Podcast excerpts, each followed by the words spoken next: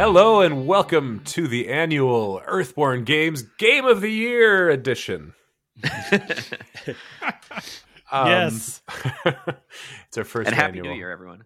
Happy New Year. I'll be normal now. I'm sitting here with uh, three guys. You've seen them before, I'm sure. Andrew Fisher. Welcome. Hello, everyone. Thank you. Did you did you get a haircut, Anders, or is your hair just mussed up today? I took a shower and then laid in bed on my back Ah, okay, so you until got like started. so- bedhead look. bedhead. So and then you I'm just not have wearing yeah, a cool hat. hair that that looks awesome whenever whenever you want it to look cool. not really. All I right. don't know. It's cool. looking like you got kind of like the wave thing going on. Yeah, the wave That's look, cool. looks pretty good today. I've worn a hat pretty consistently for a year now. Um, I think I'm ready to show my hair again. Mhm. A lot more gray in there since last time I looked. yeah. Um, Uh, I mean, I was saying, I'm saying, yeah, like fine. I, I know what you're going through. you wanna- yeah. God, look at his hair. And we're also joined by Evan Simonet Hi. uh, and also Andrew Navaro. Hi, Anders. Happy New Year. Hi. Happy New Year to you guys, too. It's good to see you all. I decided that we were going to do actual game of the year picks. I decided that about two hours before the show. yeah, it was a bit of an impromptu decision. So we've we've whipped them up. We're going to share those with you later on. Andrew, what were you going to say? I was going to uh, ask you if you did anything fun for New Year's Eve or I over went- this last couple of weeks of uh, of holiday. Thanks. Yeah, it was uh, the first season that uh, my daughter, I think, understood kind of what was going on. So it was really fun to give her a bunch of presents. Got her a little guitar to take after me. Uh, Nice. She likes to pick it up and throw it on the ground. uh, I don't know if it's going to last. It's I don't know if it's burgeoning gonna rock star yeah, mentality. right. Um, it says for ages three and up, and she's two. So I hope it makes it till she's three. um, but yeah, you know, New Year's Eve, I saw some friends and ate some too much, too many tacos and guacamole, and it was great. That Uh, does sound great. Yeah, it sounds pretty good. How about you? Oh, uh, yeah. New Year's Eve was was pretty fun. My sons spent the night at their uh, at a friend's house, S- Mhm. like kind of an impromptu decision in the morning. So Rachel and I got to go out and like stayed up till like three in the morning. It was Really? It was pretty cool. Yeah, a really rare treat. It's not super so often late. where we have no. I know it was. It was very late. Uh, it, we just don't have that option very often, where you know, No. there's you know have to get home at all to make sure kids are in bed or anything like that. Did you Uh, feel guilty or weird about it at all no? while, while it was happening? You'll come to realize it's a. It's you just you just embrace those moments. And, You know, milk every ounce of joy you can out of them. It's they're, they're really fun. You're Uh, we also went to uh, Mall of America uh, Uh-oh. for my son Sam's birthday. Took his Ah. friends to the Mall of America. the And Camp I- Snoopy. Originally, I wasn't. Yeah, well, it's uh, it's Nickelodeon Universe. Camp Right. Snoopy. It's been hasn't been Camp Snoopy in like over 20 years. yeah, but something it's- like that.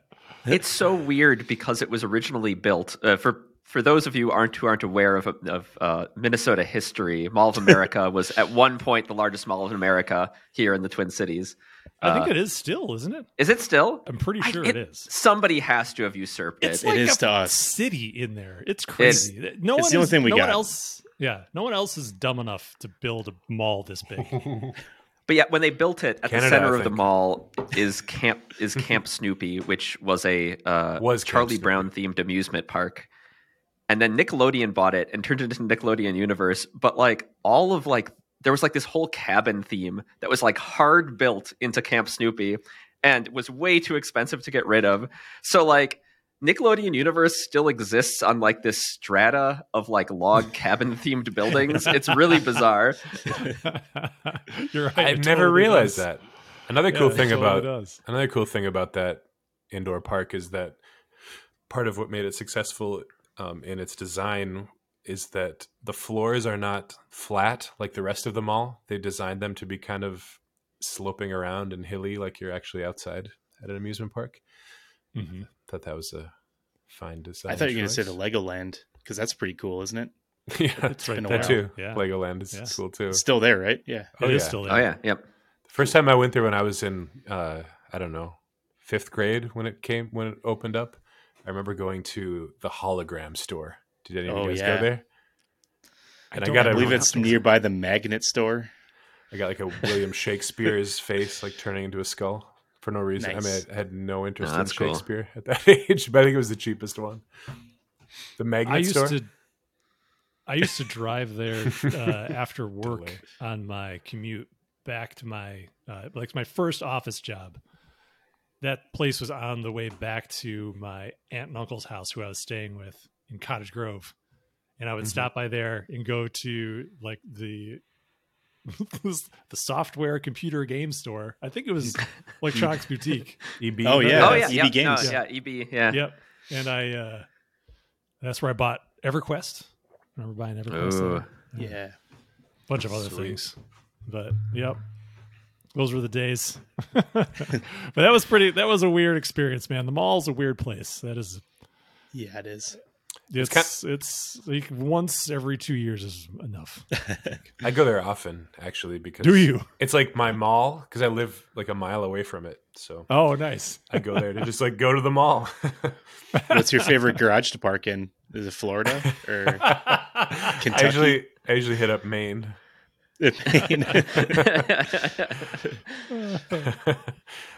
Well, that's good. um, yeah, it's my mall, and uh, there's not as many novel stores in there anymore. What's the best? Well, so so what does know. your what does your teenage son do at the Mall of America for his birthday? Did you guys do like Hmm. mini golf? Did you do Nickelodeon Universe? What, well, what did it's he do? Sam. He's not a teenager yet. This is the last. Oh, is he not? I thought he was No, thirteen. he's twelve. Oh, He just turned 12. Okay. Um, he just did rides. You know, Okay. Cool. yeah, they did Yeah. roller coasters and Wasn't it? Was did it? the log shoot. Was there not a theme in between Camp Snoopy and Nickelodeon Universe? I don't know. I, I think it just went between the two. Okay. I remember there were plans to build a golf course in there. Do you remember this? Recently. Oh, No. like a full size golf course? yeah. Because they've got mini golf. That was recent. There's an indoor water park nearby. Ah, yes, the Great Northern Lodge or something like that. Uh huh. So Mhm. you know, it's like a winter wonderland inside there, where it's all hot. Take off your sweater. yes. Um, how are y'all enjoying the show so far? Talking water parks and malls, mall talk. well, we're, we're going to be talking about Earthborne arcologies later. And the Mall of America is Hmm. basically a modern day arcology now that they have a a hotel there. You could practically live your entire life inside the Mall of America. this is true. This is That sounds true. like a weird dream I've had. Liminal spaces and everything. So, so in a weird way, the Mall of America kind of relates to our topics today. Heck yeah, it does. If we say so. Um, yeah, we're gonna do our games of the year at the end. We've got. Uh, we're talking Earthborne lore. Is that correct?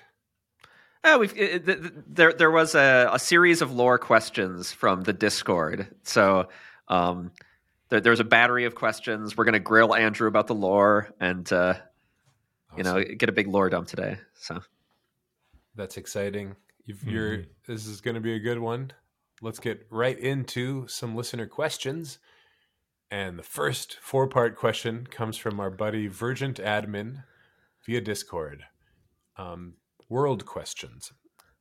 And question one: How did arcologies deal with limited gene pools over the 1,000 years?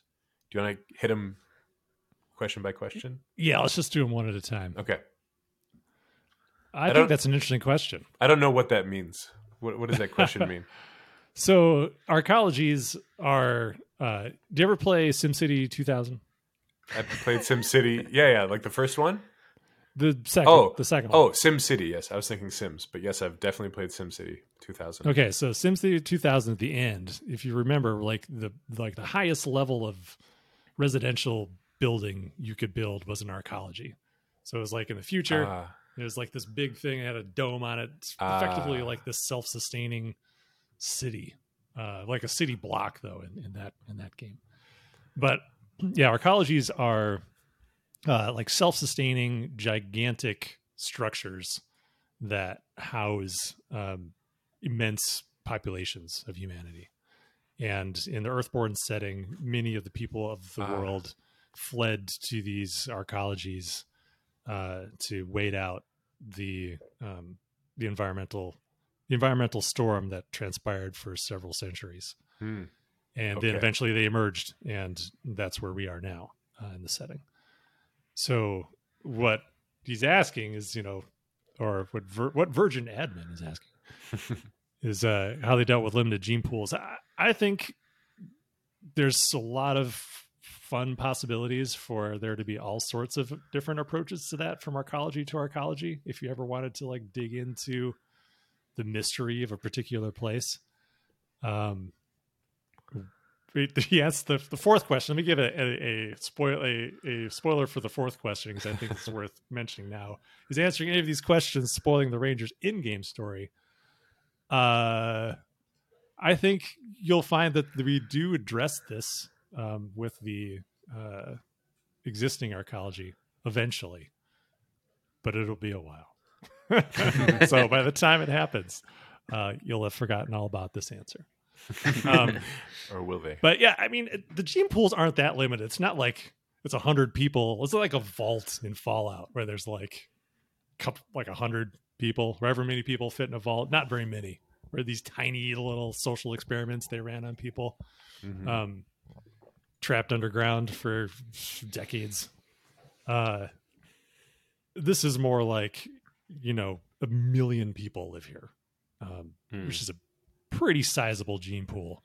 oh yeah. So uh, I don't think they had a ton to worry about in most cases. Though I could imagine, like I said, there there's fun opportunities for more dystopic uh, ideas. I think. Um, Well, I think to your to your comment about different arcologies approaching it differently, one thing I really like about you know one of the things you established with the setting that I really like is this idea you know because humanity was segmented off in these arcologies across the globe and they all took kind of different paths the world has gotten a lot more fragmented right? It's not as like unified as it is today right? Um i mean like as unified as as things are today it, it is not it diverges from that. And so each kind of area of the world has its own kind of unique story unique to how they set things up. And so right now we're really only telling the story of a very specific part of the world. And when we explore other parts of the setting we'll explore how those people approached the same problems. So some of these questions we can't give a universal answer for because it's not approached the same way everywhere Right. and how it's approached will kind of depend on that region and that culture and their perspective on things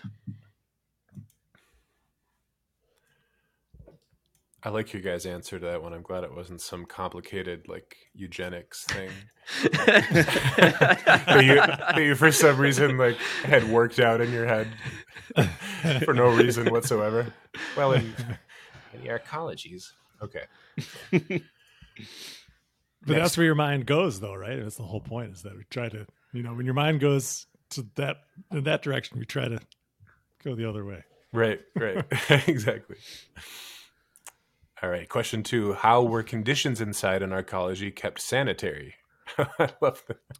Uh, that's crazy. I, you know, who knows, man? Future technology. I, I think again, it's like this this this ideal of a self-sustaining uh, structure that somehow has technology, microorganisms.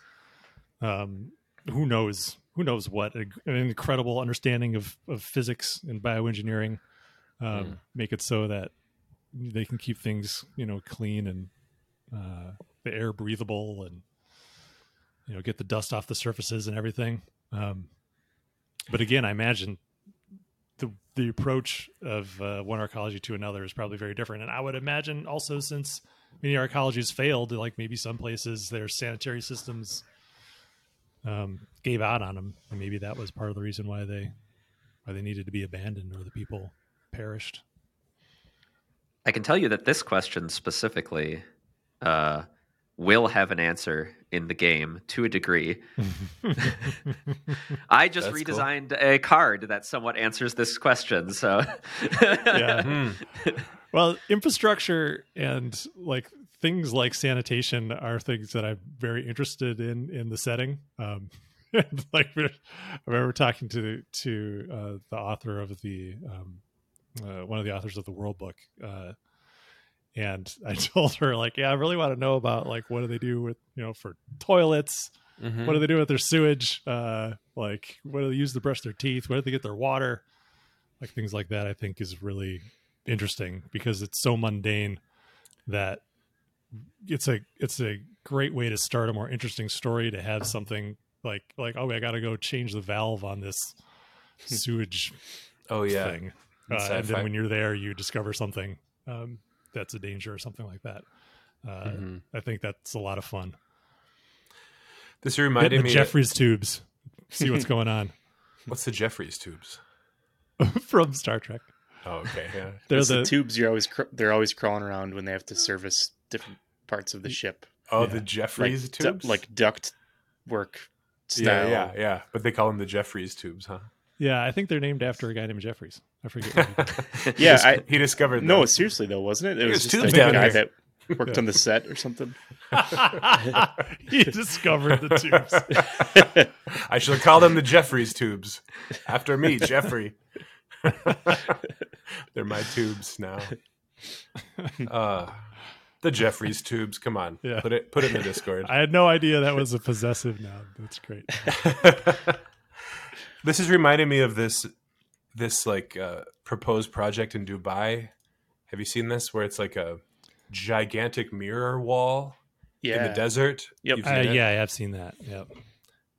and like when you really like look into like how this would ever work it's completely like stupid like wildlife cannot migrate you know birds are going to smash into this mirror wall um certain apartments will just have like no light at all because they're like deep within this weird um mirror wall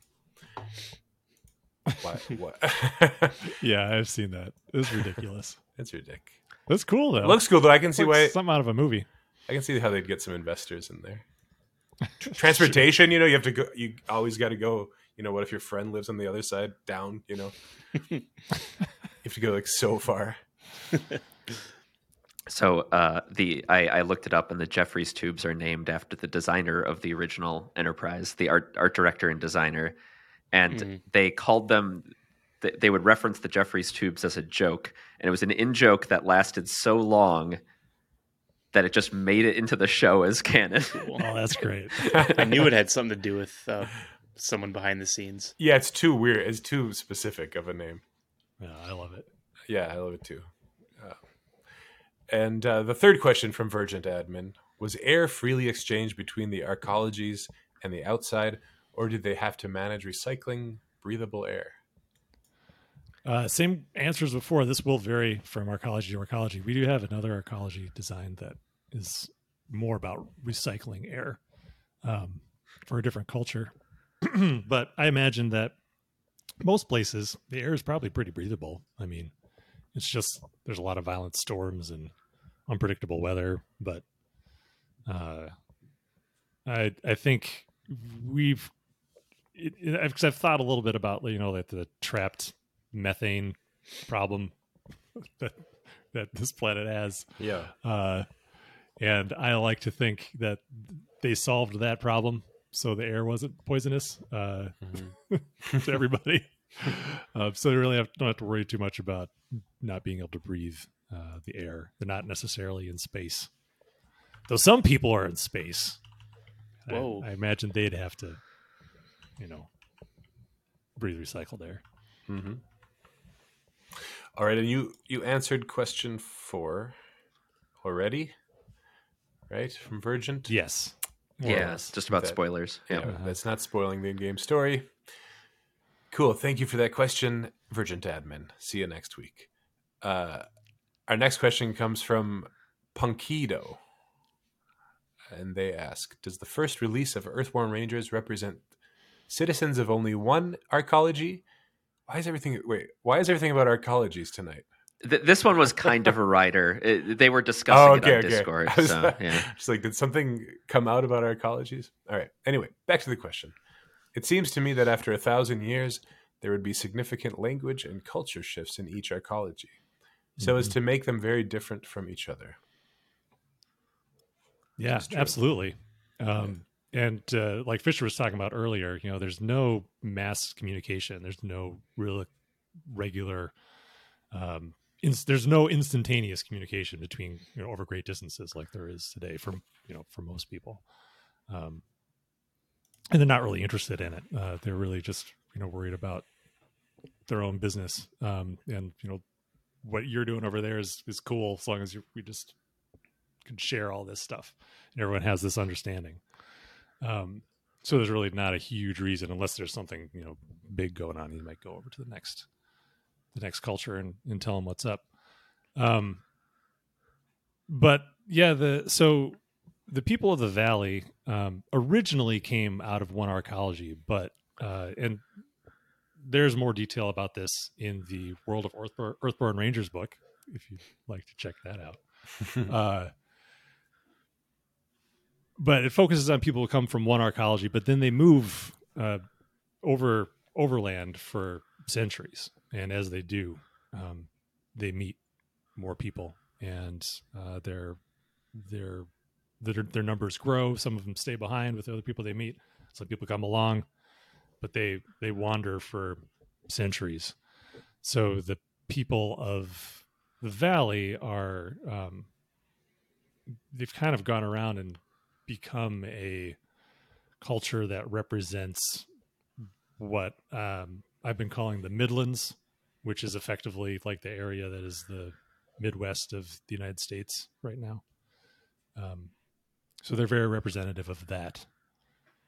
Uh, but there are a few other cultures represented, people ultimately from other arco- arcologies uh, that you will find in the game as well.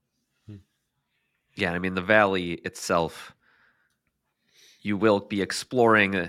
Uh, we, we've talked a bit about there being an arcology in the valley, and so as, as these people are not from that, y- you kind of explore this perspective on a different arcology at the same time, so you kind of get these different perspectives on it. Fantastic. Thank you. As we talk about it, I have to think about what we've said and what we haven't said. Yeah, well, he asked about uh, Punkito also asked about you know language and culture shifts, and yeah, there's Mm. big culture differences. You know, Sam made a bunch of different cultures uh, that wrote up in the as kind of like sketches in the lore document, um, and we'll be going into more of those cultures later on. Uh, we get little samplings of it in the core set, but I think I mentioned language at one point too. Is that um, we're just trying we're i think we're just kind of glossing over language unless we need to make language a thing um you know that's i think he's you know i think they're 100% correct that uh, there would be some pretty significant language differences though they'd all have their roots especially in the uh, neighboring regions all have their roots in english and spanish and other uh and other other languages um that people would have a general understanding and being able to communicate at least in basic form with one another. Mhm. uh, so there's no huge misunderstandings. But yeah, I will say to the cultural shift question, like you mentioned that other arcology that you've defined a little bit of, like if and when the people we know in Rangers meet the people from that arcology, right? Like their cultures are so demonstrably different that Yeah. it would be like a very alien experience, right? Yeah. So, so yes, uh, there there are shifts, you know, yeah totally uh, to keep it vague. yeah, they're, yeah you're right they couldn't be they couldn't be more different in a lot of ways All right, our next question comes from Mixalech. Mixalech. Is EBG planning on considering running their own events like Arkham Nights?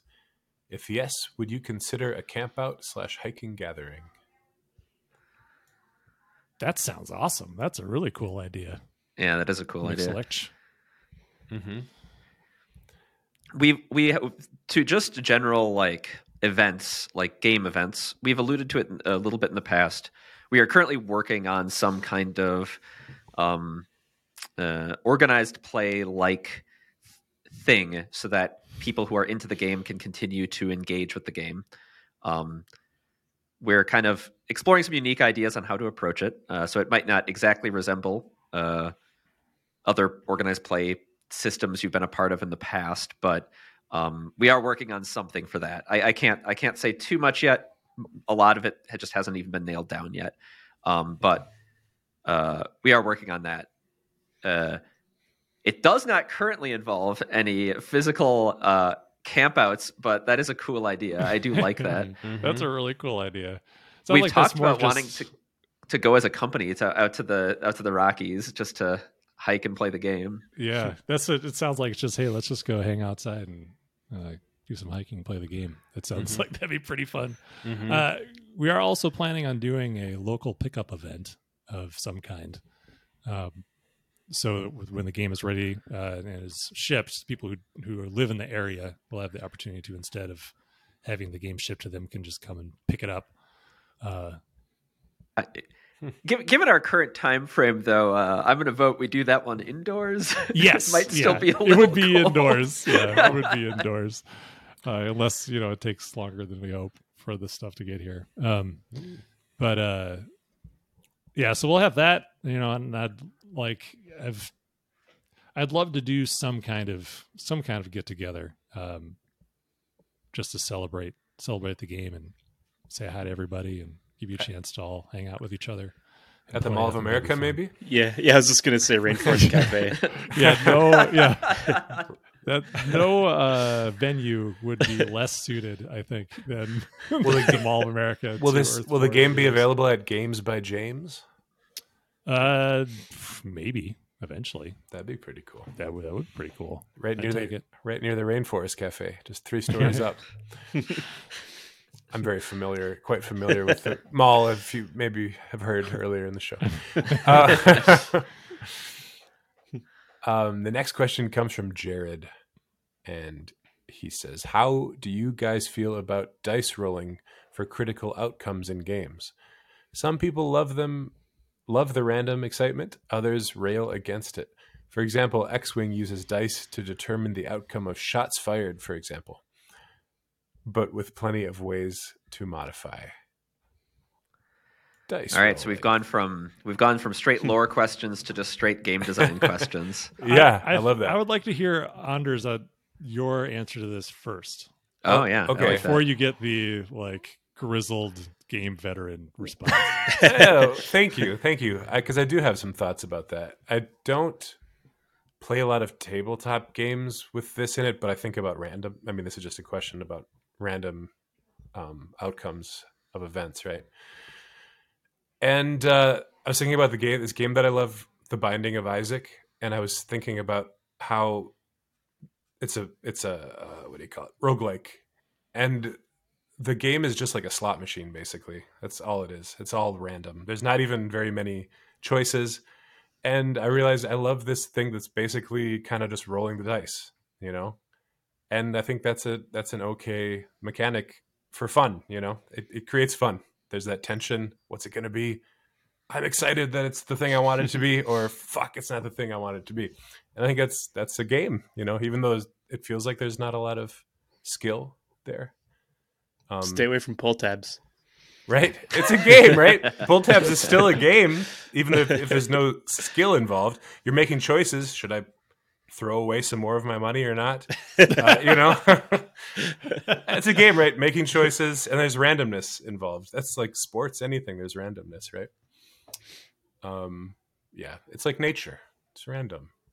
I think we're we're it's reflecting that back at us. That random thing.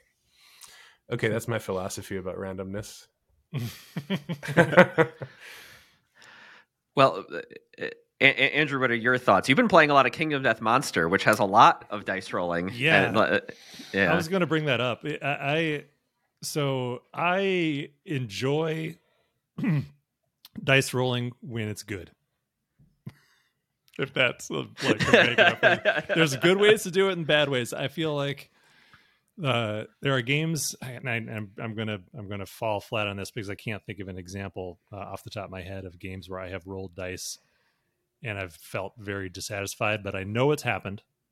I just can't think of it off the top of my head. But there are lots of times where dice rolling it's it's one of those things that can make you feel terrible about how everything is going make you like super grumpy about the game, about your performance, about every like everything about it is just it can make you super super grumpy.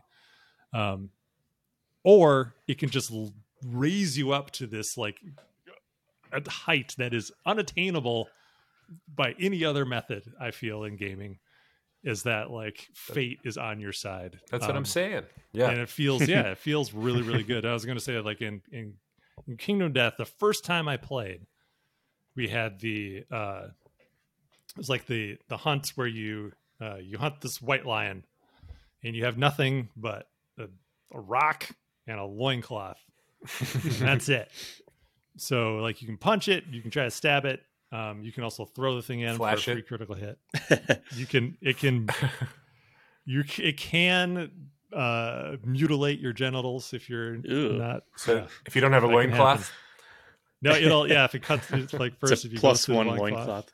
yeah. mutilates your genitals.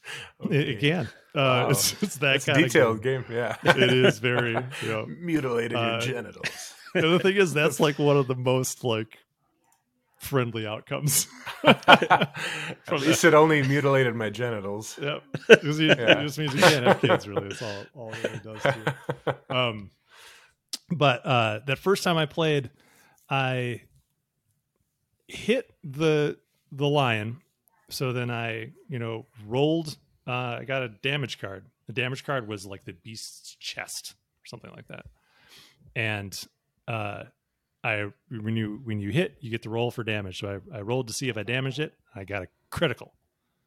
It's like oh sweet. So you know read on the card. All right what happens if i get a critical? It says oh you you know you effectively you hit it so hard like uh you just like kind of like shake it to its core. Roll again.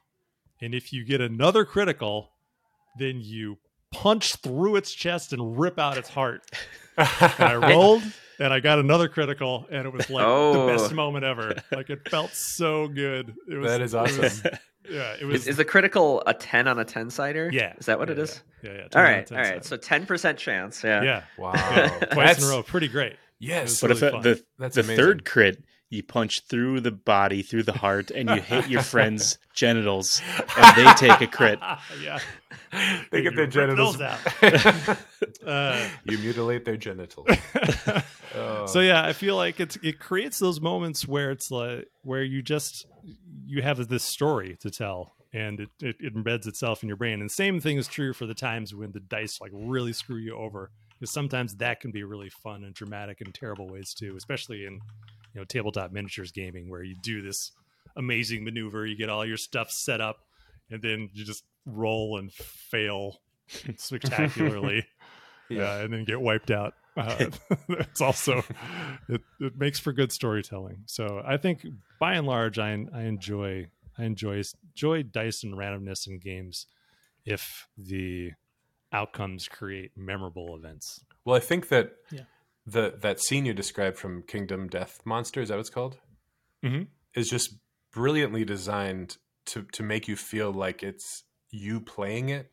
The way you have to make that second choice. That's a decision you made. You're playing. You know, you you made a. Is it a wise decision to make at that point or not?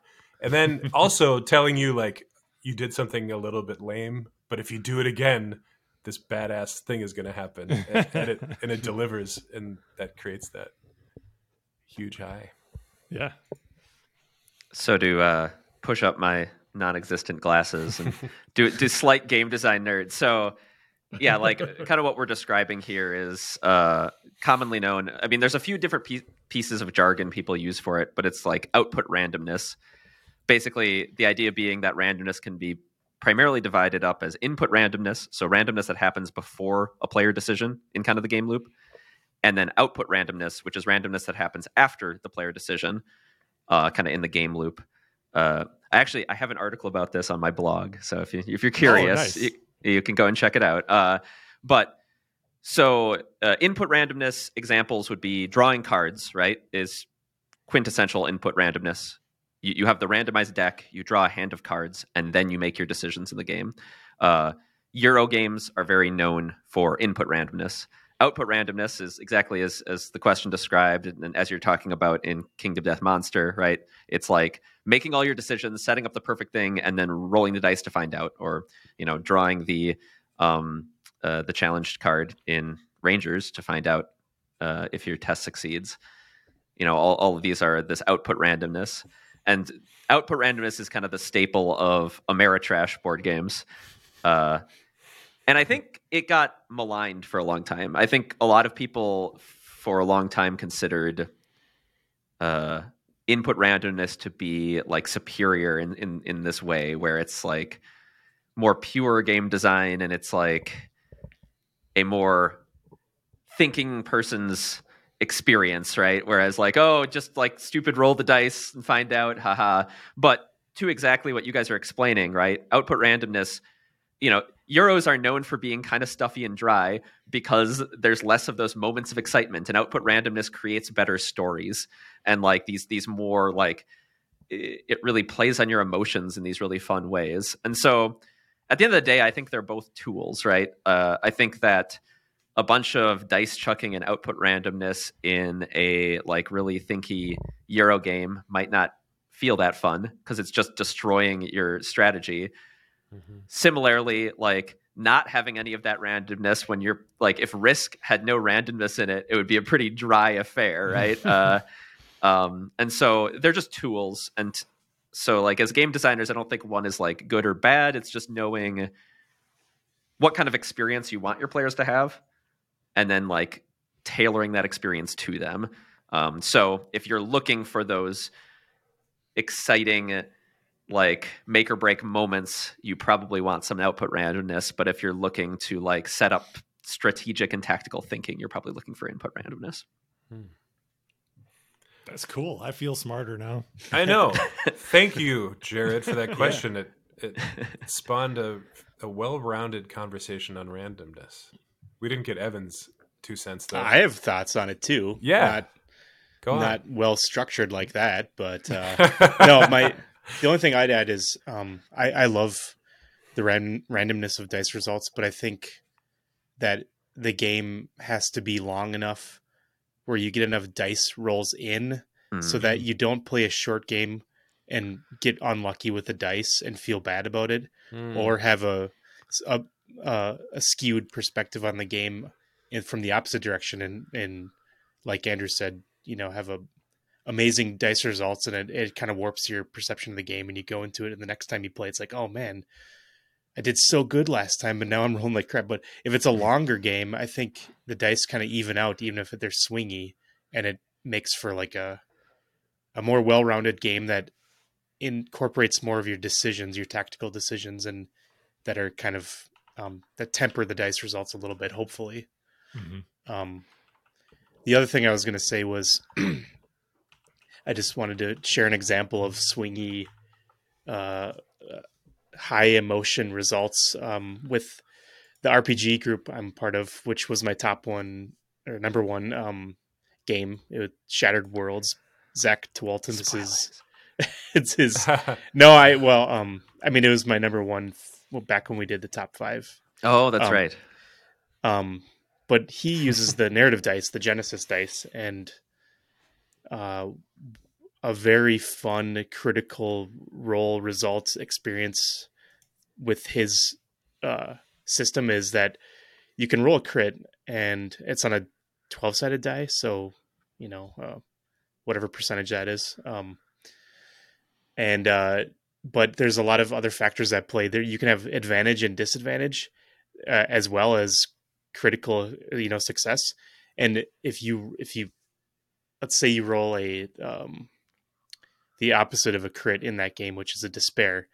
Uh, and you also, and that despair result is also accompanied by a bunch of um, th- threat or um, like less negative results, but still factor into it. To it, those just add uh, to a percentile table that Zach will roll, or no, you roll, mm-hmm. and then he tells you what your crit is. So Um, I think if you roll 140%, your character dies or something terrible happens. So, so basically, a, uh, when you roll a crit, you roll a percentile and then you take whatever result you get. But if you have a bunch of threat involved, that adds 10% or something.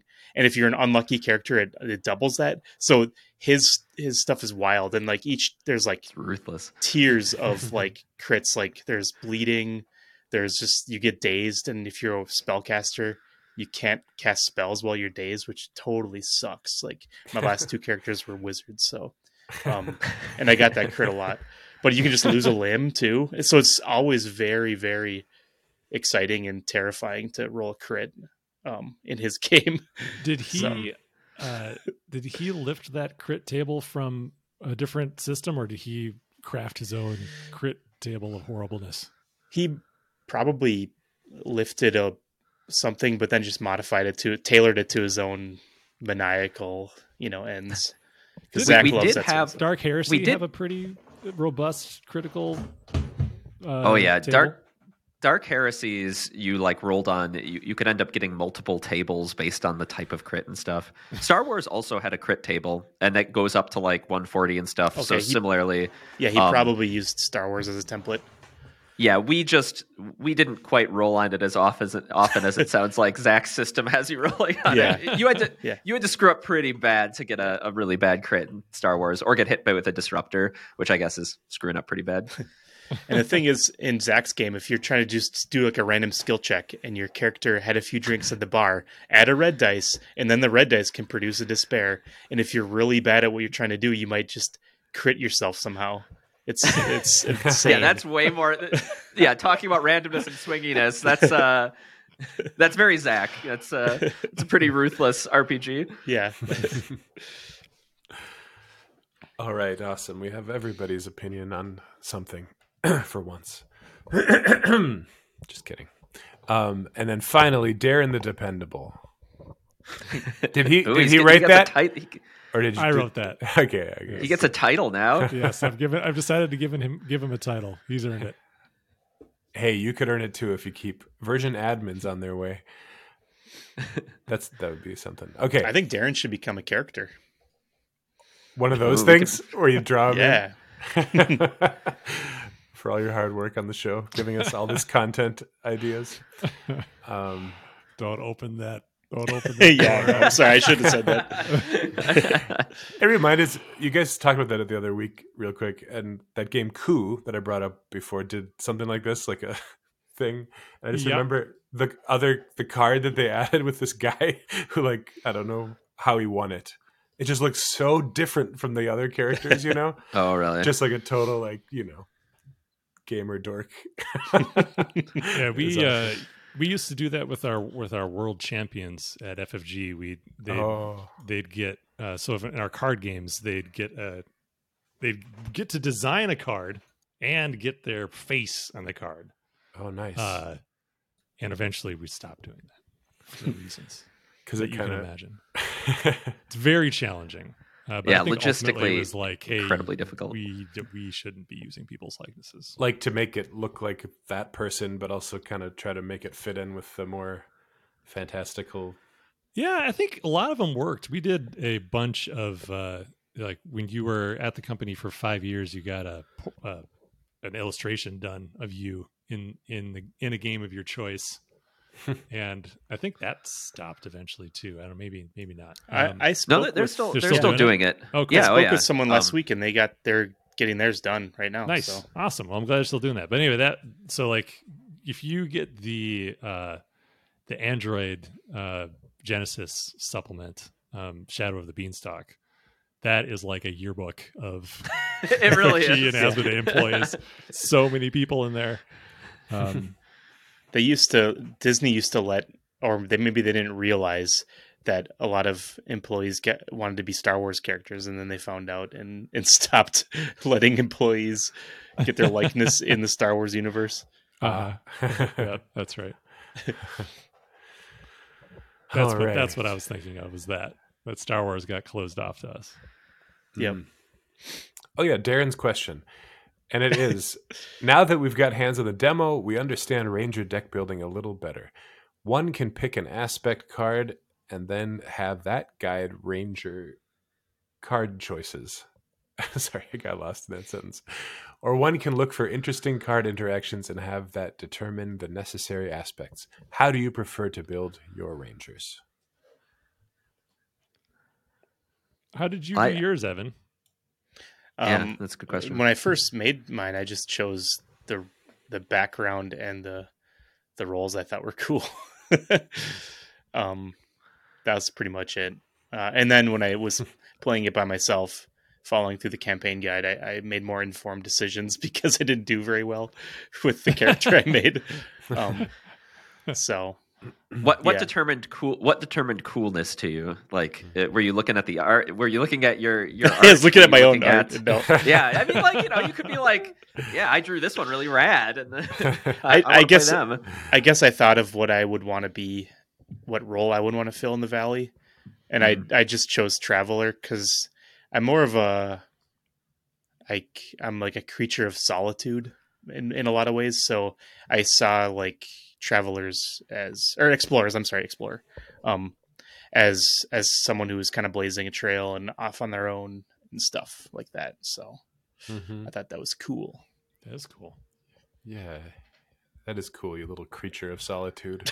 I God, too many, too many good uh, show title ideas. I think I was thinking creature of habit, and then I said creature of solitude. No, actually, that resonates with me. I love that. I think I would, I would call myself that as well.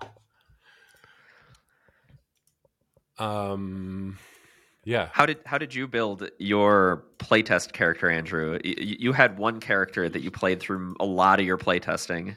Yeah, I well, I I'd played enough of the game where I, I was effectively like, these are the cards that I want.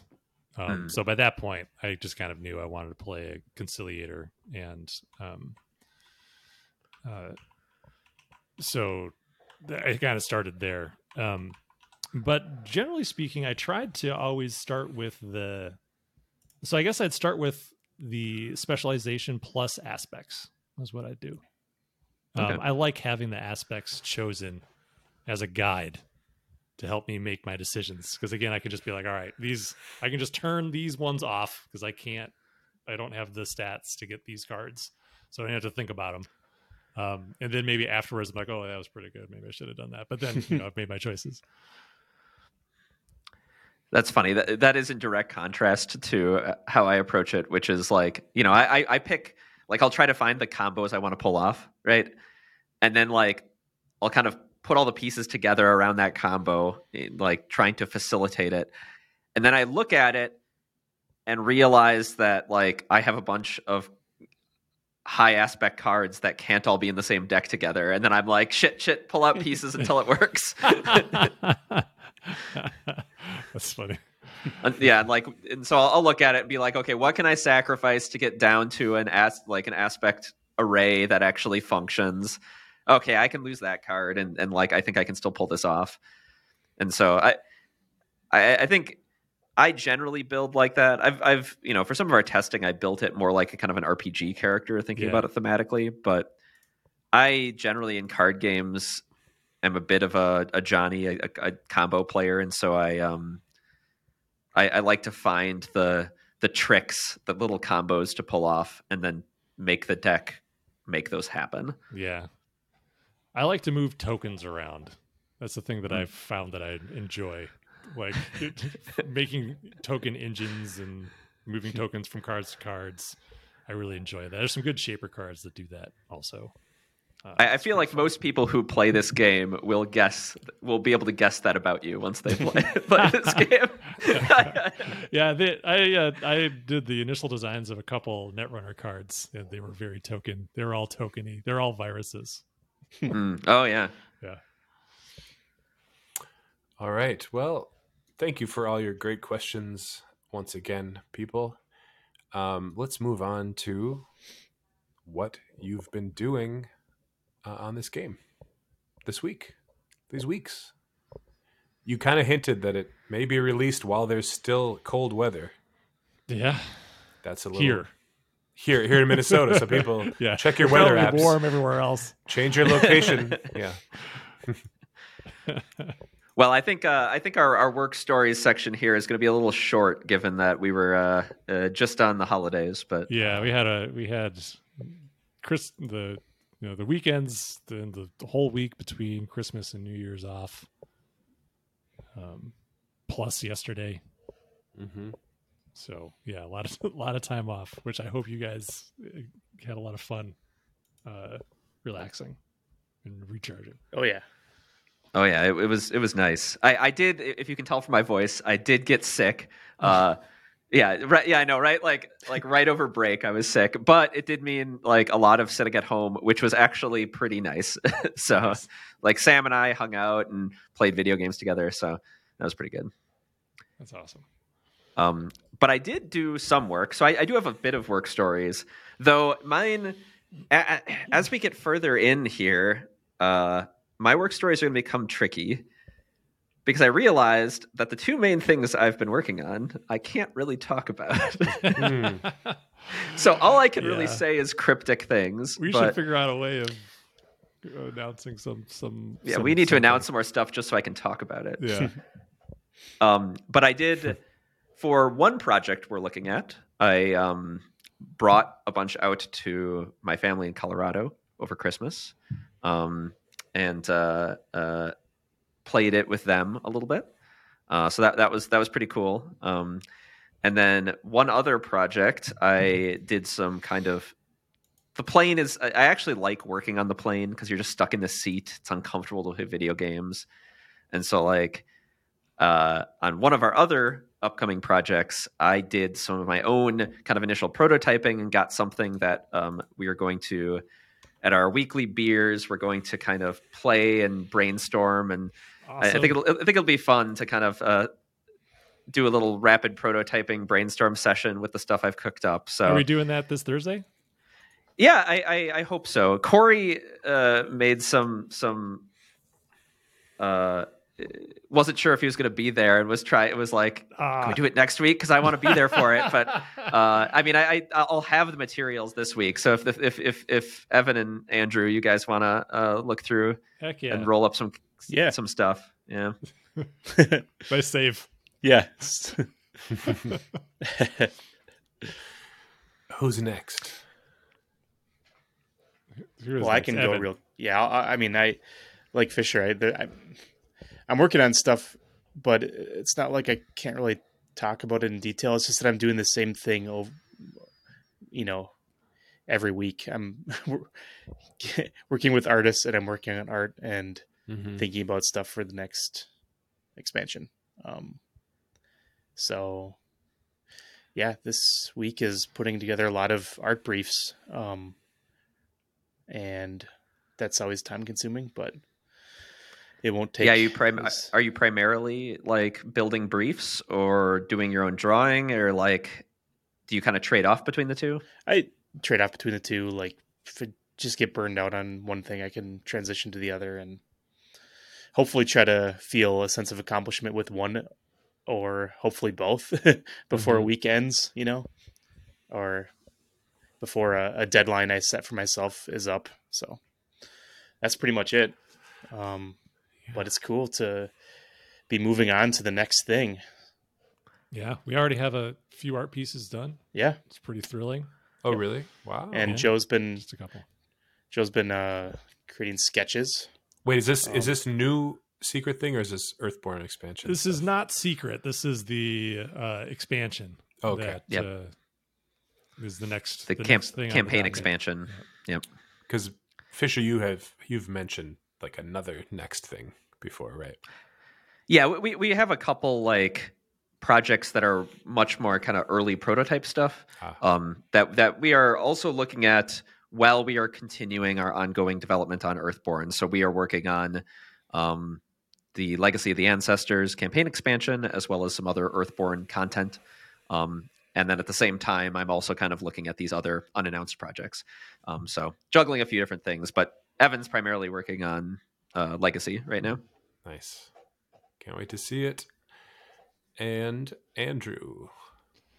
Yeah, so I worked a little bit over the week, uh, Mhm. which is nice because pretty much everyone we're working with uh, in addition to the guys were out, so it was very quiet. So I finally got some writing done, which was pretty exciting. So I finally finished off all the trail map writing that I've been needing to do. Um, so that was cool. That's been on my to do list for literally it's like maybe 12 months. Um, so that was cool to finally get, get that done. And we finally sent files to uh, the printer to Ludo Fact. Um, so that's exciting. So Very it's happening. sweet. Game is going to hopefully be going to press here in just a few weeks in January. Heck yeah. Yeah, pretty exciting. Good job. Good job, you guys. You made It, it was a made it was a good feeling to have it all buttoned up before we left, right? And Yeah. have like not have a break where we're like, oh, you know, the project's waiting on us while we like, you know, and, and so these kind of stressful days off. Instead, we could be like, you know, like it's it's done. Yeah. As much as you can call something done, right? Mhm. Like it's we still Yeah. have a lot of other work, but it was Yeah. it was good feeling. Yeah, I agree. I felt like uh, it was it was a very it was a very relaxing week. It was like probably one of the most relaxing week weeks off I've had in a long time. Even though I technically worked, like it was Mhm. writing, you know, it was creative writing stuff, so it was it was Yeah. fun. Yeah. Um, so yeah, it was uh, it was cool, and yeah, the week the week was great. I had a really good time. Wonderful. Wonderful. Okay, everyone. It's the moment we've all been waiting for. Your favorite time of the year, the the E B G P C G O T Y. Um, Do we on. do we have a, a statue to send to our winners? I'm sure, yeah. I'll send him a miniature a ranger yeah. Send from, cork. To front to from software.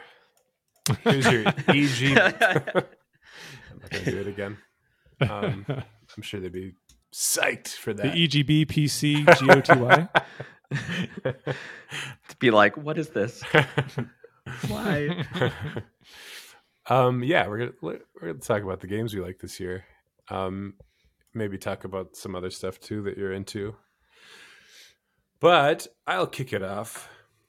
I quickly just thought about some games, video games, obviously that uh, the ones where I because there's many that I that I liked a lot, like Elden Ring, but it didn't have that feeling, you know, where it just feels like it becomes a part of you for a few weeks and like that's all you want to do. Um, Elden Ring was a great game, but didn't do that for me. Uh, I- I guess one of my one of these picks is not that. The first pick I picked was something I talked about on this show. Um, it's not a video game actually. It's that ball game that I played in Oregon called, called Fascination, where you roll the ball. Oh yeah, That's Yeah. awesome. Yeah, so fun, and I haven't had like that kind of experience in a long time. Um, did, were you on when I talked about that one, Evan? Yeah. Okay, yeah, It yeah yeah. There it's like a it's like skee ball or something, right? yeah, but you're competing against everybody in the room. They're all have their own little lane, and you're all trying to get like I don't, I can't remember now. Four, f- get the ball into four holes first, or it's like a tic tac toe pattern. You got to try to complete, and it's just really exciting. And it costs uh, a quarter a game, and you don't like stick it in a slot or anything. Like a, a kid walks around and collects your quarter. Um, you just like lay it on the ledge, and it's really it was really fun. Had an impact on me. Um, these are my top four, not five, not three. Um, number three was Marvel Snap. Uh, just because it's a really great game. I guess it doesn't. It kind of feels like McDonald's or something. Like it feels like it was designed in a lab to be really good, and it is really good, but it's kind of like soulless. Um, but it's just so fun and it's so well designed, and I'm excited to play the new c- cards that just came out today. I can't remember what it's called. The like yeah. It's like the Savage Lands now, right? like Kunu, It's- Kuzu or something. This lion that, yeah, that that's got a pretty makes all your four cost guys cheap. yeah. That sounds fun. um, and I've I've probably played more hours of that than any other game this year. Uh, and it's yeah, it's still fun. Okay, number two, Dome Keeper, and Andrew predicted I was going to say that. I was in our in our chat podcast chat. I was guessing Dome Keeper was your number one. no, it's my number two. Uh, Uh, Dome Keeper is the best roguelike I've played in a long time. It's a unique mechanic. I love. I didn't know this about myself until a few years ago, but I love uh, games where you drill down into the ground. Um, that one, my Drilly Driller or whatever, Mister Drilly. I okay, you're just making up names. Dr. Drill. There's Doctor Drill. There's Yeah, Dig Dug and uh, SteamWorld Digged on top of it. Oh yeah, that yeah. game I love. Um, anyway, Dome Keeper is really fun. I was, it, it gave me that feeling of wonder um, for like the first five hours I played. Like it was just so fun to uncover all this stuff. Like, what is this? That kind of thing. Um, and then number one is a game that Fisher told me I should play last week. Uh, Tunic. Hmm. Uh, I had played it a little bit before you said that, and I, I kind of just played the first like I just played it for a couple of minutes, and I was like, uh, why does the fox have like Zelda's outfit on? That's dumb. Do something else. It else. really does, yeah. but I, just straight up Link's outfit. Yeah. it's just straight up Link's outfit, but I think it's intentional. It's intentionally kind of like, look, it, we did the exact. You know, I don't. I haven't finished it, but it's already my favorite game of the year. Um, and I don't think it's recency bias. Is that what it's called? Recency bias. That Yep. is what it's Yeah. I can tell it's not because I I just love it. It reminds me of playing Hollow Knight, which is one of my favorite games ever. That kind of that exploration, uncovering secrets, the the very minimal storytelling kind of reminds me of Inside in a way too, like going Oh, deep, interesting. going deeper down the rabbit hole and like what is what's going on here and it's just great. It's it's amazingly designed. It's like a puzzle box. The whole world feels like a puzzle box. You're constantly finding little passageways and uncovering chests that all that's another thing I didn't like. Chests. Why does it always have to be like a wooden chest with gold? You know what I mean? Like everything does that exact thing. Just change it up. Have some Wouldn't you fun. to f- happen upon a chest out in the open world? I would. I would too. And I realized as I played the game that they're just playing with that, like the icon of it. You know, like I think Yeah. they like that. You know exactly what it is. It triggers dopamine in your brain because you've you've seen that chest before. And I think it's it, the game is just so smart and intentional in every other way. I would just have to imagine that the Zelda outfit and the chests are intentional. Um, but everybody should play Tunic. Evan, I think you would. Did I already recommend it to you? Yeah, well, you. See, I can tell you it's a favorite game of yours because you're texting me like stuff. You you were socially engineering me to in, want to pick up the game because you, you were because you and I both have an affinity for um a guidebook. Is that what you call a, Yeah. the little book that comes with a Nintendo game? yes. Like the the art is in like Legend of Zelda. hmm Um, that is that appears in the guidebook is, is something that I always love to see. Simple little drawings and pen and ink illustrations and stuff. And Yeah. that, that game had has its own in-world rule book, right, or something. Yeah, it you you find pieces, you find pages out of a NES style guidebook, and it's Yeah. way better than those books. But it still looks like it could have been uh, one of those. It has like way more pages and awesome like diversity and the design and everything. Oh my god, it's brilliant! I love it. It's one of those. It's one of those things where maybe eight or nine times so far throughout my playthrough, I've said out loud to myself, like, I love this game. You know, just like, oh my god, I love this game. Um, like seriously, and like felt it and like I I had to say it out loud. Um, so if you've played it and you don't love it, I don't understand you, but I think you all everyone should play it. And if you love video games, especially from the NES area era, you'll you'll definitely love it. And it's got a really Cool. cute cute protagonist. Yeah, every everybody would like this game. I think it's it's really smart and cool. I didn't realize they had uh, released it on PS4. I will check. it Oh, is it on PS4? didn't- Really? It is, yeah. Since September, it's not. Nice. I think it's on Game Pass for free if you have Game Pass. I don't know. I don't. Okay. Oh. All right. okay. Who wants to to unveil their their their uh, awards next. Anybody ready to go? Evan, you said you don't have any. I don't, I, well, I kind of thought of something while we were this show was going on. Um, Mm. Well, last week Uh, you I just what- want to say you you talked about Cri- Crisis Core last week, the Final Fantasy VII remake, spin-off remake of a PSP Yeah. game. and then I sent you a really long ranting I loved it. Discord message. I love that you knew ending. that I you knew that I don't like games like that.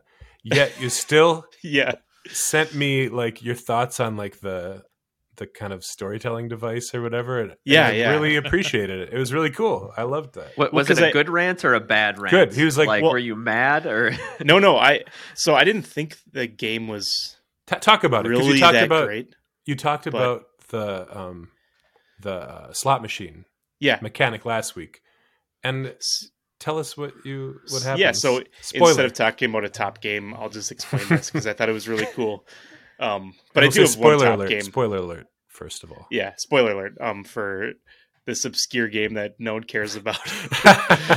um, okay, so know. if you remember last week, uh, I was describing the weird slot machine mechanic for Crisis Core. Um, it's called the Digital Mind Wave, and what I came to realize through playing the game was that the the DMW uh, would update with new images as you met new people uh, throughout the game, and you were experiencing their memories. And like I mentioned, I touched on it. You every time a memory played out, which interrupted battle, it would provide you with a, what's called a limit break, which is like a special ability, a one-time use thing that is powerful attack essentially.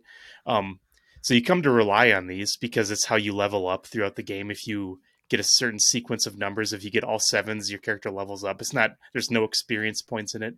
Uh, if you match two two portraits and there are two numbers of the same uh, value, then one of your magic spells will level up. So it's this weird complex system of uh, images lining up, and you're you start to look at it more as less of a distraction and more of like something you're eagerly anticipating. Hmm. Um, anyways, at the very end of the game, there isn't really a big bad end boss. Uh, what happens in the story is the main character is slowly losing. He's a weapon of a corporation, and he's slowly losing all of his friends and allies to corruption.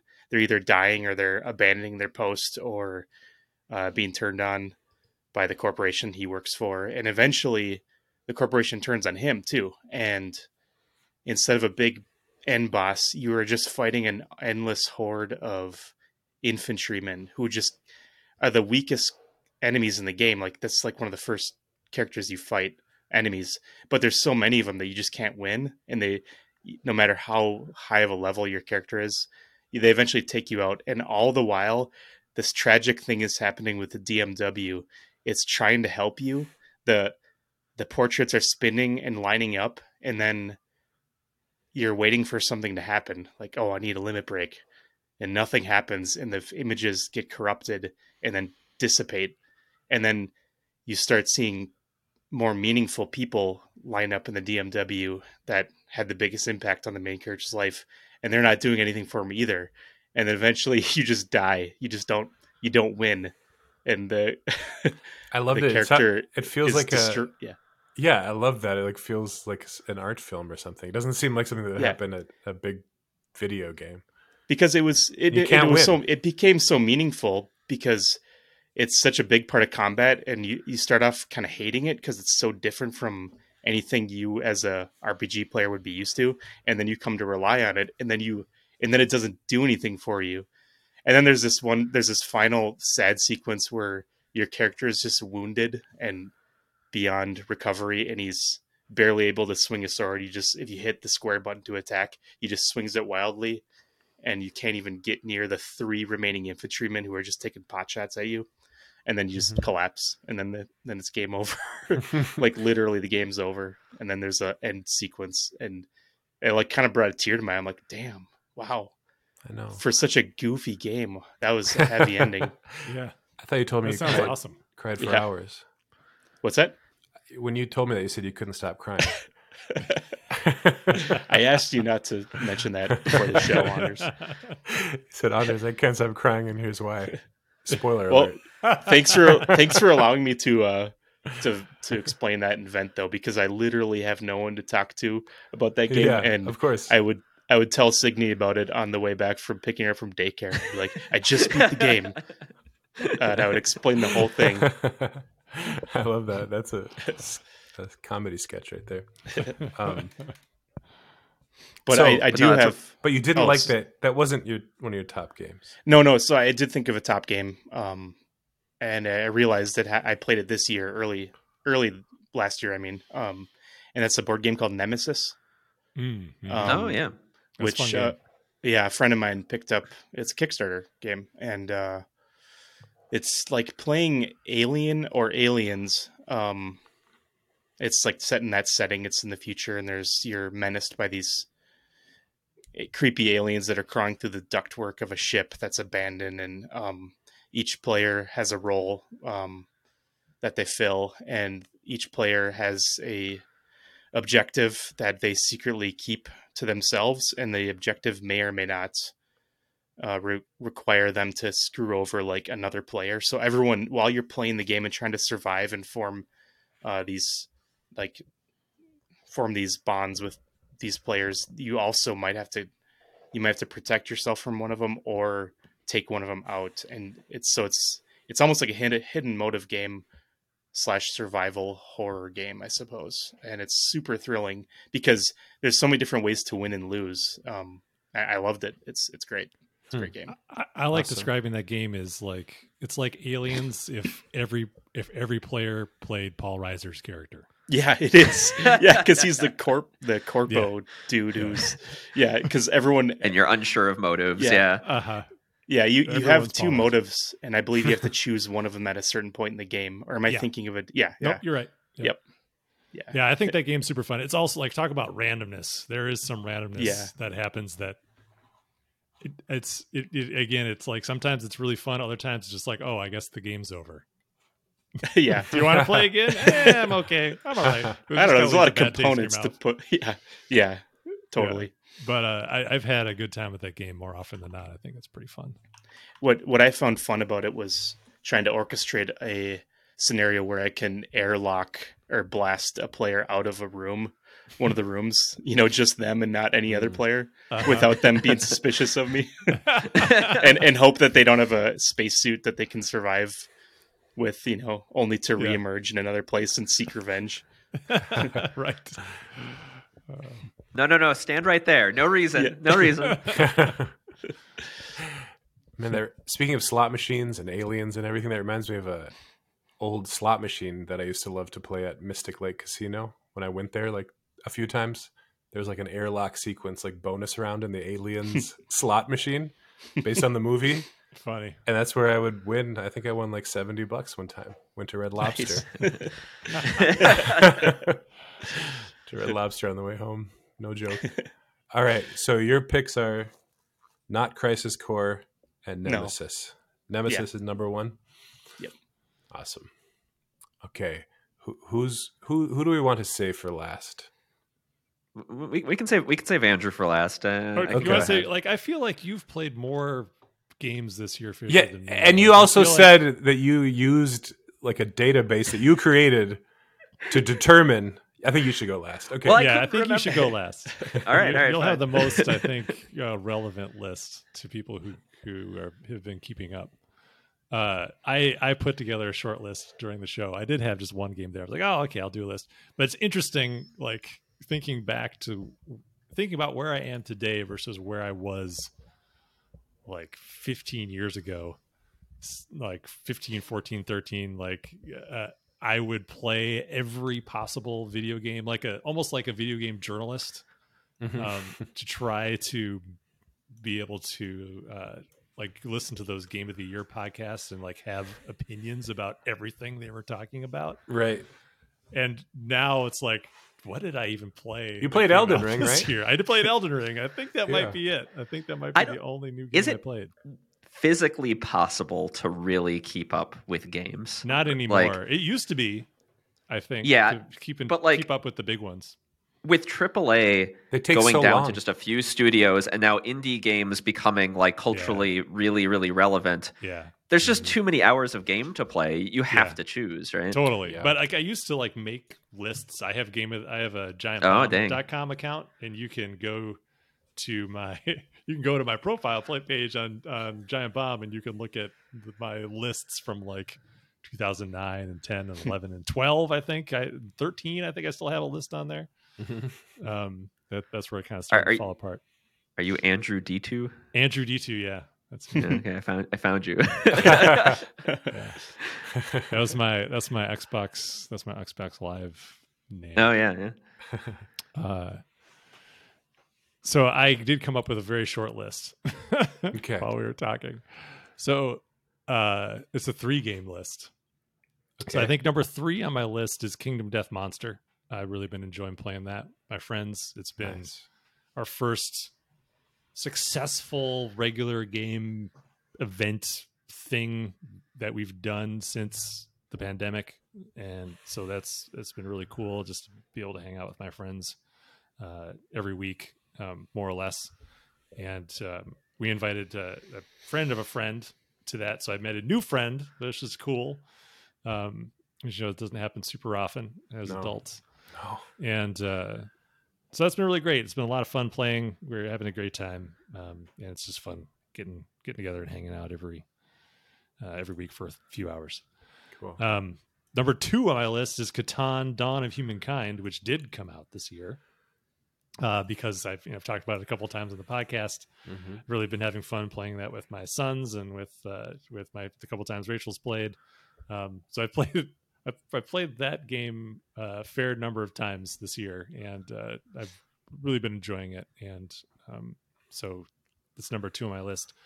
Number one on my list is Earthborne Rangers Ah, Hell yeah. because I thought about it, I was like, wait, what game did I, I? I played a shitload of Earthborne Rangers, and I really really enjoyed it. So Hell yeah. uh, that is definitely my my game of the year. Is our own game in prototype form. Now you should have gone last. That would have been such a good ending. You should have gone last. I'll edit it. I'll edit it. I'll flip flip it around in post. Uh, it's the it's the false ending. It's the false ending. yeah, Now we get- you just got the the yeah. no, that, that, that I mean, you know, well, it's a self-serving answer for us to say that on here. That is a good answer. Like, you're right. I've played more hours of Earthborne Rangers than any other game, yeah than most other games combined, probably. yeah, Yeah. totally totally. I looked. I got my Steam in review Steam year in review, and I checked that out. Um, you know, it's kind of like they tell you like all the games you played over the years and over the year and etc. The only Mhm. game I played was Tabletop Simulator, the only one. the only one. Well, great list. All right, Fisher. What is yours? Yeah. So, as you mentioned, uh, though regular listeners of the podcast will know that I have a pretty robust Notion uh, board where I track all of my to dos, and I also track every piece of media that I want to consume because I I'll, I'll just forget, right? So, like every game, I basically just have this master list, and then you can like put in like it's a video game, board game, TV show, podcast, book, whatever, right? Anything I want to check out, I just drop in the list and then sort. And then, you know, I already have this list. So after I complete them, I mark down what day I completed them and then give them kind of a rating and maybe leave some notes for myself on what my thoughts were. So I was like struggling to remember everything I played this year. Um, and so then I just, I was like, wait, I have, this is why I keep notes. And so I just sorted my list for everything that has a finished date in 2022 and then I sorted it by star rating, like by my rating system. Um, and so, so, so I'll rattle off my top ones, uh, really quick, and then I'll reveal what I think is probably the one that, in like, uh, is my actual game of the year pick. Um, so to quickly rattle off the, the top of the list, uh, the top of the list was Elden Ring. Everybody knows Elden Ring for obvious Mm. reasons. It was very high up there. Unpacking was on there. Mm. Um, this is a small video game, kind of a 2D isometric game where you are unpacking stuff like you are a person who is moving into a new place and you're unpacking stuff from their boxes and you just have to unpack and put everything on the shelves nicely and then you're done. And then you kind of do that throughout several stages of this person's life and it kind of tells this story through environmental storytelling. Very cute um, impactful. It's forgotten forgot forgotten city is on here which is i think i talked about it on the podcast. It is a former skyrim mod that does some pretty cool things with layered storytelling immortality is on here which is um, the uh, fmv game that sam and i played um, very compelling and impactful um, uh, a little uh, risque, but uh, otherwise, like really spoke to Sam and I. Inscryption squeaks on here. It has a finish date of January second of 2022, so Oh, it barely nice. was finished within 2022. And then on board games, Quacks of Quedlinburg is on here. Uh, Sam and I got that and loved it so much we bought. Uh, my Christmas present from her was all the premium pieces, so that like they we don't rub off all the tokens you you have to grab. It's a cool little push your luck game, very pretty pure push your luck where you're trying to stir potions without them getting as much into potions without them blowing up. Uh, it's just really resonant. It's simple enough to teach anybody, but like there's lots of different options to keep customizing it, and that like it's stayed fun. And then also on board games, Cascadia is on here. Um, very cool nature themed kind of spatial puzzle game that was very compelling. Hmm. Um, and then I will. It, it wasn't uh, technically on my list this year, but I probably played more Hunt Showdown than anything else. I've talked about that Hmm. game on here before. I love that game. It's a first-person shooter where like uh, strategic thinking and like audio really matters, and uh, so I probably played that more than anything else. But besides Rangers, obviously.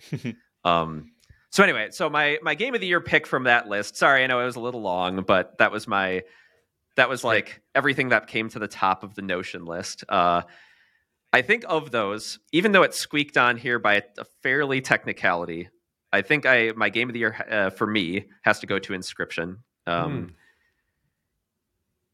It ha- had some issues and rough edges. Um, for those of you who haven't played it, strongly recommend it. It is kind of, at first, a roguelike card game, but it is so much more than that. And it is so compelling from a game design angle that I highly recommend you check it out. And I don't want to spoil anything deeper because so many things kind of unfold throughout it. Mhm. But it got me thinking about game design and board game design in a way that I hadn't before. You know, when things, certain things kind of reorganize existing thoughts in your brain and like kind of make you realize things that you like kind of knew but hadn't really formed in your brain. This game did that for me Mhm. in a pretty deep, meaningful way. It really kind of showed how far you can take what we often in game design call like development work, which is like, you know, you have the design work, which is like the core systems, then you have development, which is like, or, or content design is some, sometimes called, which is kind of like taking those core systems and like making iterations on it, whether that be scenarios or more cards or other like permutations of the same core systems. Um, and you know, there's a term design space, which is like, oh, how much design space does a system have? That's how much content you can fill the design space in with before that design space is full, and then you're out of design space is a common terminology that gets used. And this game basically gives you core systems that seem like they have very little design space and then bucks all your expectations about what that like the scope of that design space and just permutates it like way beyond what you you might have been thinking. And because of that it has had the most lasting impact on how i think about my work. And so even though it just squeaked into 2022 i'll give it to inscryption. Wow. It's cool. nice.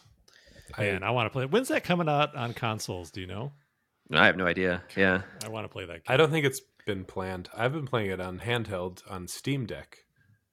So that's pretty cool. You got to get a Steam Deck, Andrew. That's, Uh, that's all I got to do. That's all you got to do if you want to play Inscryption. Um, I just wanted to I love say it too. something. Yeah, it's great. Oh, s Oh, yeah, sorry. I just ahead. wanted to say something about your organization method, Fisher. Uh, I think it's really interesting, and I it's fascinating to hear someone talk about how they document their life like that because I do not do that at all. Um, and it, but it also makes me kind of sad because it's like digital, and I think that if you just were to write, if you just, I, I, I want to imagine that you have a bookshelf full of like, you know, college rule notebooks in which you're documenting all this stuff that you can pass, like yeah, that your future kids or something can read and learn about you. But it's all digital and it's it's in the cloud or something, Mhm. and maybe you can output it into like, you know, some some print offs or something. That'd be really I- fun I- to read as a. I, I, I have actually thought I've thought about that because I used to keep a physical uh, Moleskine notebook with everything instead, and I kind of liked having that record. You know, like all my notes and thoughts and everything physically there, and that thought of like you know one day Notion won't exist and all of this will be gone, right? Uh, and that was like a hard transition for me to make. Um, ultimately, you know, I think my like general nihilist viewpoint of like eventually all of this will be gone anyway. True, yeah, yeah, yeah. Uh, That's where I helped me overcome it a little, and also like, I really don't like like I try to keep my physical possessions fairly minimal, my board game Mhm. collection notwithstanding, uh, and so like I don't like carrying around tons of different books and stuff, Yeah. and so that kind of like physical minimalism overcame my worry about permanence. Is, is is is what eventually led me to that decision. Mhm. I recycled my old journals a few years ago. Oh wow, did you? Yeah, I was like, you know, it, whenever I go back and read them, I just become increasingly an, annoyed with the person I was. that means you've really grown as a person. That's good. Yeah, or or I would uh, somehow in like reading old writing become. It's like my mind was almost like transported back Oh. to that mindset, and it's Mm. like I don't want to. I don't want to be, Be in in that that, mindset. headspace. That's not me. anymore. That's like that's not really how Yeah. I am anymore. How I think, how I feel. Like it's it's so different. Um, Mhm. So like, uh, I don't even know if it, I'd it, like leaving leaving it for my kids. I think that'd be like, oh, I don't know. Is this how I want to be remembered? My dopey like college and years afterwards thoughts that I collected in these in these notebooks where I felt like I was so wise. yeah, yeah. like- That that's the hard. That's the Yeah. that's the uh, most cringy. Part Yeah. when you think you're so. and I'm sure, wise. like you know, 40 years from now, I'll be the same same thing about myself now. Like, Yeah. Oh man, I didn't know what I was talking about. when you watch these Um, podcasts back. Yeah. So, Inscryption So- is so- available on PS4 and it's on sale right now. Oh, is it? So Oh, it totally is? getting it. oh Yes. shit! Oh, wow. All right.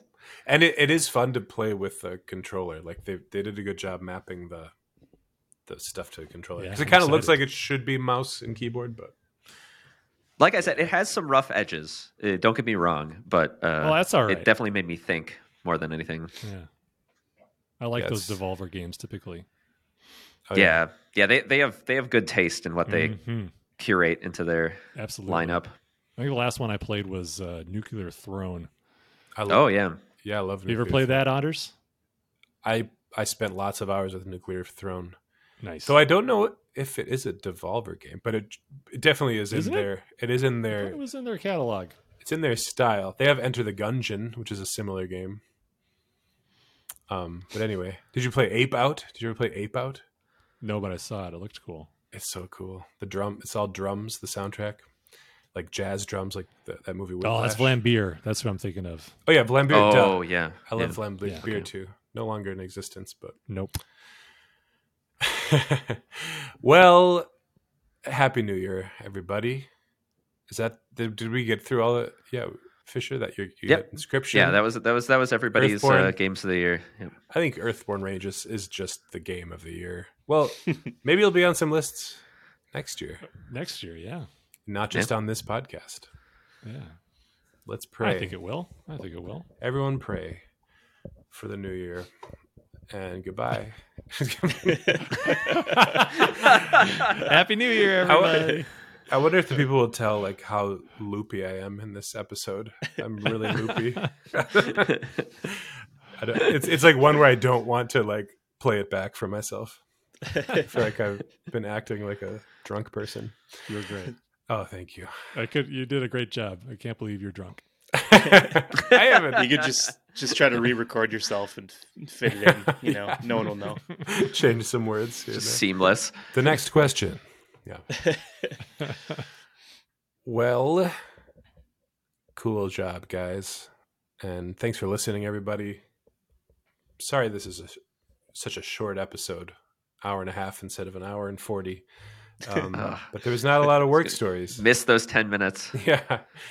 Um, okay. Well, we'll see you in a couple weeks, everyone. Reach out to us as always. And goodbye. Bye. Bye. Thanks, everyone.